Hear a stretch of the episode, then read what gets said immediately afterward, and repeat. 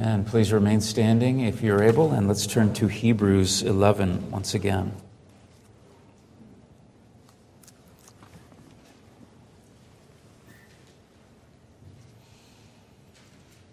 We'll be looking at verse 7, and I'll begin at verse 1. Hear God's word. Now, faith is the assurance of things hoped for, the conviction of things not seen. For by it the people of old received their commendation. By faith, we understand that the universe was created by the Word of God, so that what is seen was not made out of things that are visible. By faith, Abel offered to God a more acceptable sacrifice than Cain, through which he was commended as righteous, God commending him by accepting his gifts.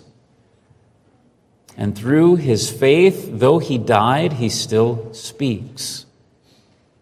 By faith, Enoch was taken up so that he should not see death, and he was not found because God had taken him. Now, before he was taken, he was commended as having pleased God. And without faith, it is impossible to please him. For whoever would draw near to God must believe that he exists and that he rewards those who seek him. By faith, Noah being warned by God concerning events as yet unseen, in reverent fear, constructed an ark for the saving of his household. By this he condemned the world and became an heir of the righteousness that comes by faith. Amen. Here ends the reading of God's holy word. You may be seated.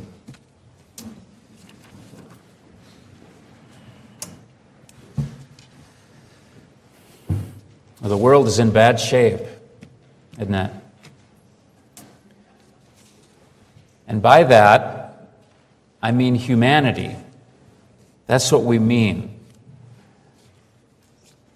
when we think of the world being in bad shape. It's mankind, fallen mankind, that is a train wreck. Fallen man is just the way the Bible describes us to be bad. Bad. But not as bad as we could be. Totally depraved. The situation looks grim. Everywhere you find human beings, everywhere there are men and women and children, you will see this badness, depravity. There are a few bright spots you see good here and there. And that's because man is made in God's image, and he's still in God's image, even though that image is shattered because of sin. But no one is as bad as they could be.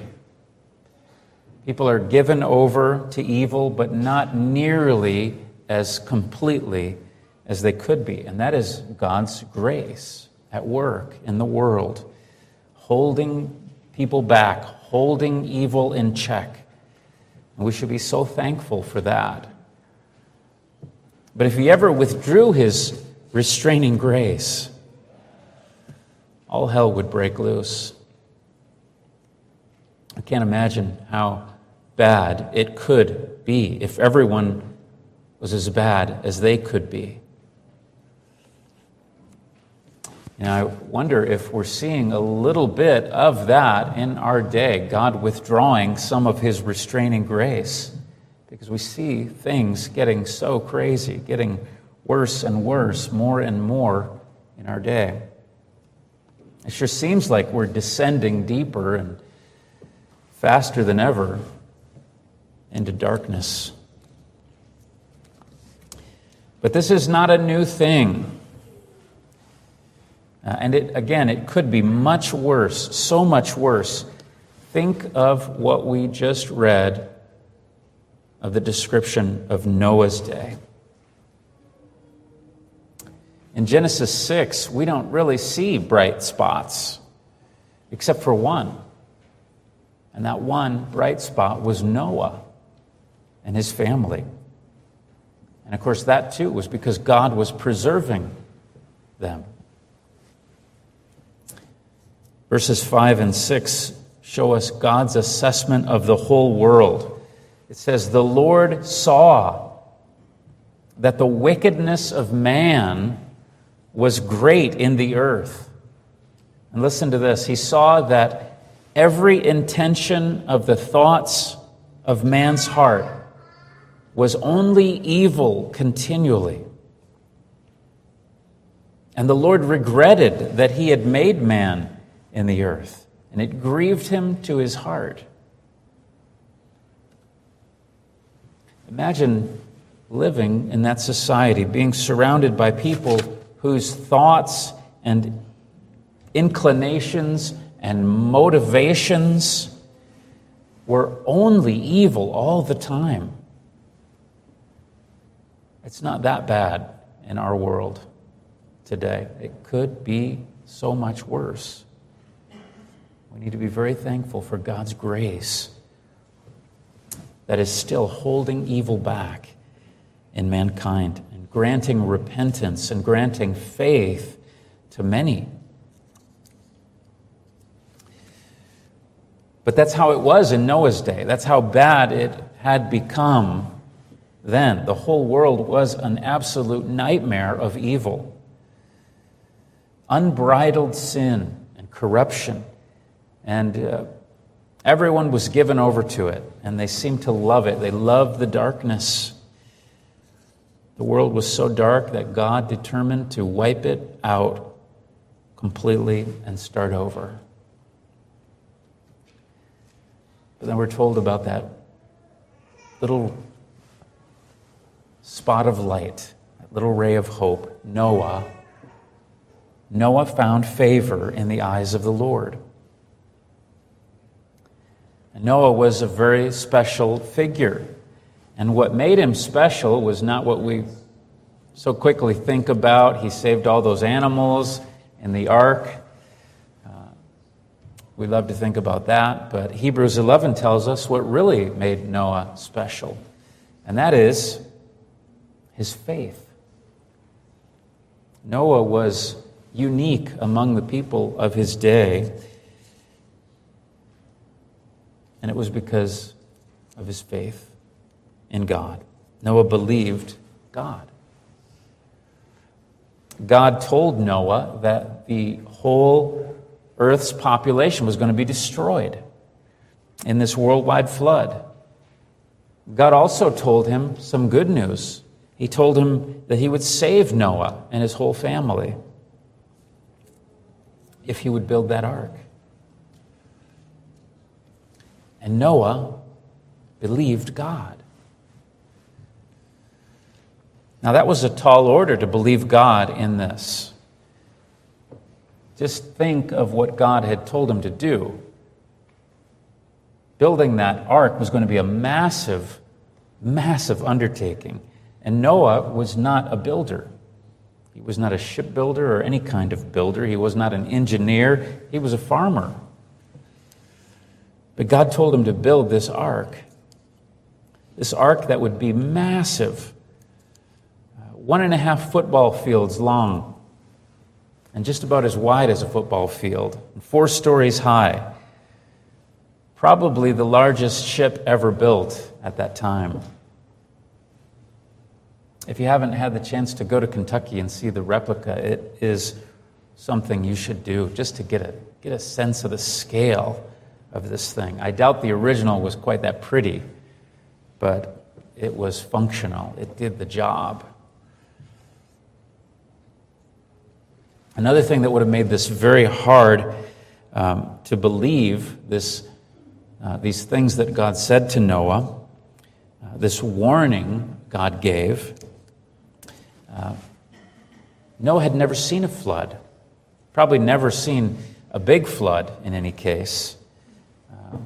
Certainly not a, uh, a truly large scale flood, but um, he had no frame of reference for even thinking about such things. God's describing this incredible cataclysm that's going to come upon the whole earth.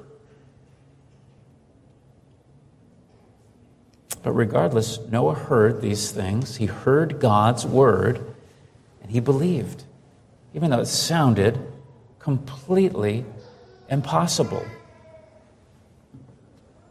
God had asked him to believe two things. Two things. One, this flood was coming. And two, there was a way to be saved, only one way building that ark.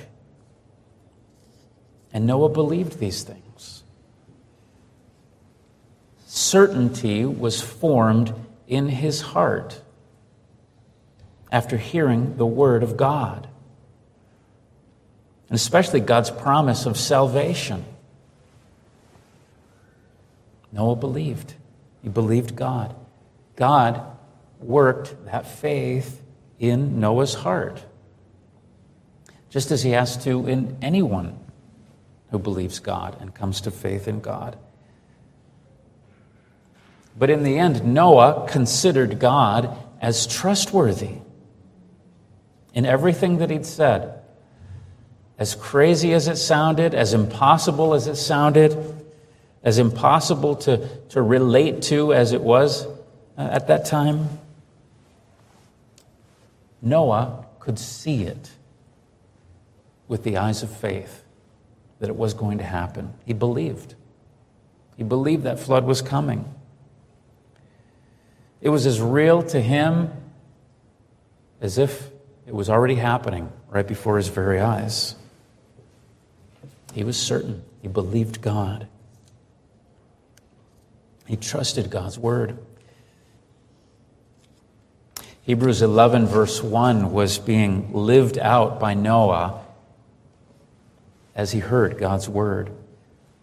Verse 1 says, Faith is the assurance of things hoped for, the conviction of things not seen. All this was not seen. And yet Noah believed anyway. And that's what faith is, and that's what faith does. Faith hears God's word and believes what God has said. That was true for Noah, and that's still true for us. And we see the reality of Noah's faith by what he did in response to God's word. He didn't just sit around and keep believing. No, he acted on his belief, he obeyed God. He built that ark. He staked his life and he staked the lives of his family members and of all those animals on God's word. Not only that, but his whole life's work for the next 75 to 100 years, depending on uh, how you look at it, how you figure it, uh, was all based on God's word. God spoke, and Noah believed. And he acted on that belief by obediently building the ark. Think about this. There's probably nothing but dry land anywhere around as far as the eye could see. They're probably very far from the ocean. Nevertheless, Noah got right to it. He got busy with his new calling as a shipbuilder. I can't imagine him doing this. And we're told he did this in reverent fear. In reverent fear, he constructed the ark. What does that mean? It doesn't mean that Noah was terrified of God, that he was afraid that God would uh, punish him, slay him if he didn't uh, build the ark. Now, the idea is something very different from that reverent fear. The idea is he had a sweet, reverent devotion to God. This is a positive, um, heartfelt reverence for God. He had a heart for God. We talk about having a heart for God. That's what Noah had. This is not a, a, a servile fear of punishment. This is a loving respect. Like a son should have for his father, who he knows loves him. The son wants to do what pleases the father. That's how it was for Noah. And that's how it should be for all of us. Now that God is our Father in Christ, we're not slaves living in terror of God's judgment falling upon us. Not if we're in Christ. We're sons of God. We're sons of this great, loving God who uh, loves us, cares for us lavishes his grace upon us. And he's proven his love for us at the cross. We are greatly loved children. We are fully accepted by this awesome God. And so it's only fitting that we would respond to him with that reverent love and uh, respect and obedience. That's what He wants. He wants us to have a heart for Him, hearts that love Him, hearts that adore Him, hearts that want to please Him. And that's the only kind of motivation that will really sustain us for the long haul, for this lifelong walk with God that we're called to as believers. But that reverent, loving heart of a believer, it needs to lead to real obedience. And we see that here in Noah. He did what God called him to do. Genesis 6:22 says, Noah did all that God commanded him. He built that ark. And it surely cost him. He had to suffer he was probably uh, mocked all the time by the people uh, of his day. They were probably uh, so amused by Noah and uh, this uh, thing that he was building that looked so crazy, this undertaking. He probably thought he had lost his mind, and yet he pressed on day after day, year after year, because he believed God. And out of that living faith, he obeyed. And he kept obeying. That's what faith does. Faith believes God's word and it obeys. So we need to ask ourselves if we really believe God and His Word. If we do, the proof is not in what we say, but in what we do. If we really believe God's word, we will obey Him as well. Are you committed to that kind of life, a life of obeying God's word? Obviously, it won't be perfect. We're going to stumble as sinners, we're going to fall at times. But if our faith is real, it will bear good fruit the good fruit of good works, of obedience. We'll get back up when we fall and we'll keep on keeping on in the way of obedience to the Lord. Calvin said, We are saved by faith alone, but the faith that saves us is never alone. True saving faith is always accompanied by obedience. Noah's Ark shows us a perfect demonstration of how faith and works go together. Why did he build that ark? Well, it was by faith. Unless he'd believed God, he never would have got on with that work. He would have never undertaken the building of that giant ship. So faith was what motivated him. Faith was everything in the building of the ark. He believed God. He believed what God said about that flood coming. He believed of uh, God and what he said about the one and only way of salvation. And he demonstrated his faith by the work of building that ark. You know, the same is true for us. You will live out what you really believe. If you believe what God says, for example, about you being a sinner in need of the Savior, then you will put your trust in Jesus Christ. And you will repent of your sin. You'll look to Him for the forgiveness of your sins and for the righteousness of God that He credits to us only by faith in Jesus Christ. And then you'll also seek to walk with God because you'll have a new life within you.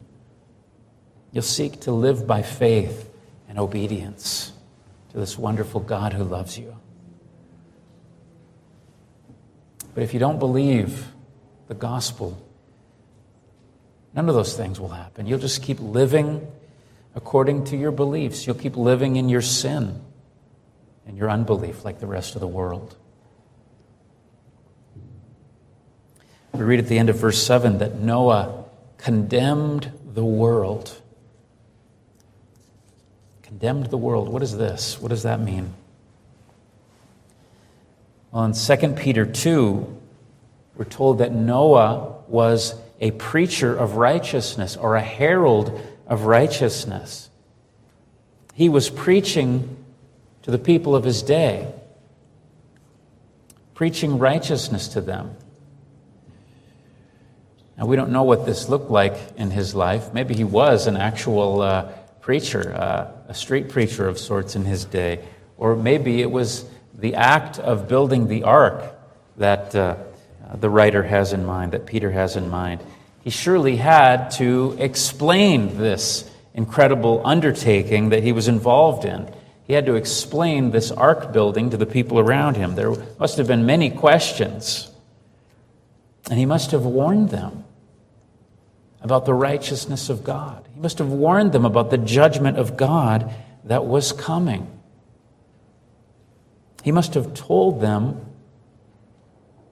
what God had said. It seems they all went away in disbelief. Noah was not trying to condemn anyone, but the truth had its effect in those people's lives when they heard it and rejected it. They were condemned. In the same way, we need to do something like Noah did. We need to be telling people why we are living the way we are, why we live by faith in Christ, why we seek to live in obedience to Him. Again, we're not out to condemn anyone, but people will condemn themselves by rejecting the gospel. Our job is to share and to show the gospel as we live out our lives by faith in Christ and by obedience to Him. Noah certainly couldn't force anyone to join him and his family on the ark.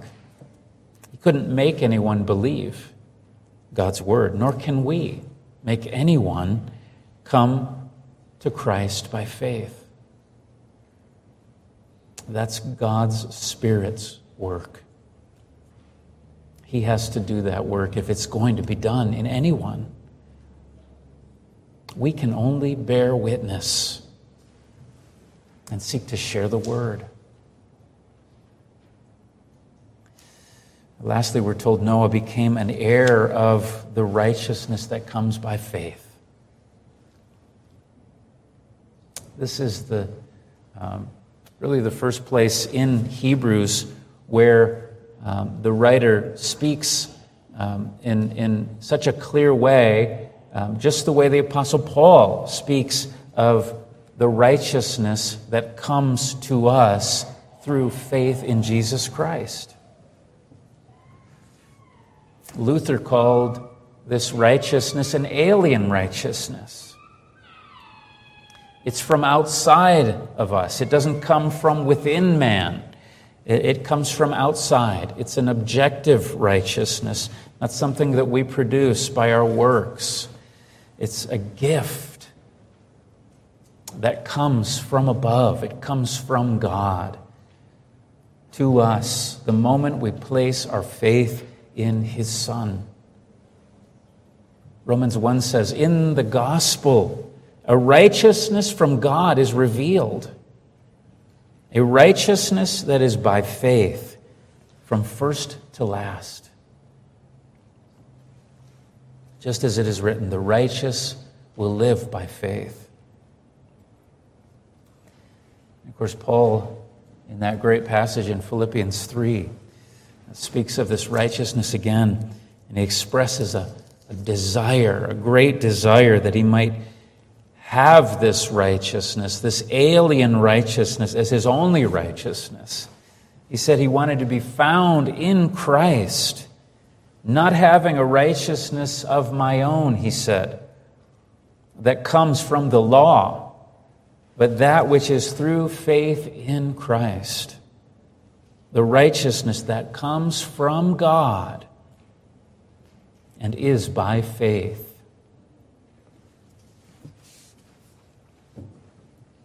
That alien righteousness from God is necessary for anyone to be saved. Every sinner has to be saved this way, there's no other way. We can never generate a perfect righteousness of our own. And that is what we need. We need perfect righteousness in order to enter God's heaven. There's no way we can earn it, there's no way we can achieve it on our own. The only way we can obtain perfect righteousness is this way.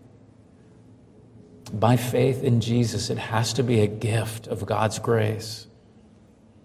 We must believe that He died in our place for our sins. And we must trust in Him alone for our salvation. And the moment we do that, God grants this gift to us. He forgives all our sins, and He credits the perfect, flawless righteousness of Jesus Christ to us. And then He begins the ongoing work of His grace within us, making us righteous, transforming us into the likeness of Christ's perfect righteousness. And that's that lifelong process that we call sanctification. Well, it was the same with Noah. So long ago, he believed God, and God gave him that righteousness that comes from God through faith. His faith wasn't so clearly focused on Jesus Christ the way ours is, but it was faith in God's word of promise of salvation nonetheless. And it's the same righteousness that God gave to him. Isn't that wonderful? Isn't that beautiful? You see, the unity of God's wonderful plan, his wonderful way of salvation, that is by grace through faith in every age, all through history. Noah was righteous in God's sight with an imputed righteousness, just like we are. And he was then growing in a righteous life as well, just as we are. And notice he's called an heir of righteousness, an heir of the righteousness that comes by faith. The writer throws in this idea of uh, being an heir and an inheritance. If you're an heir,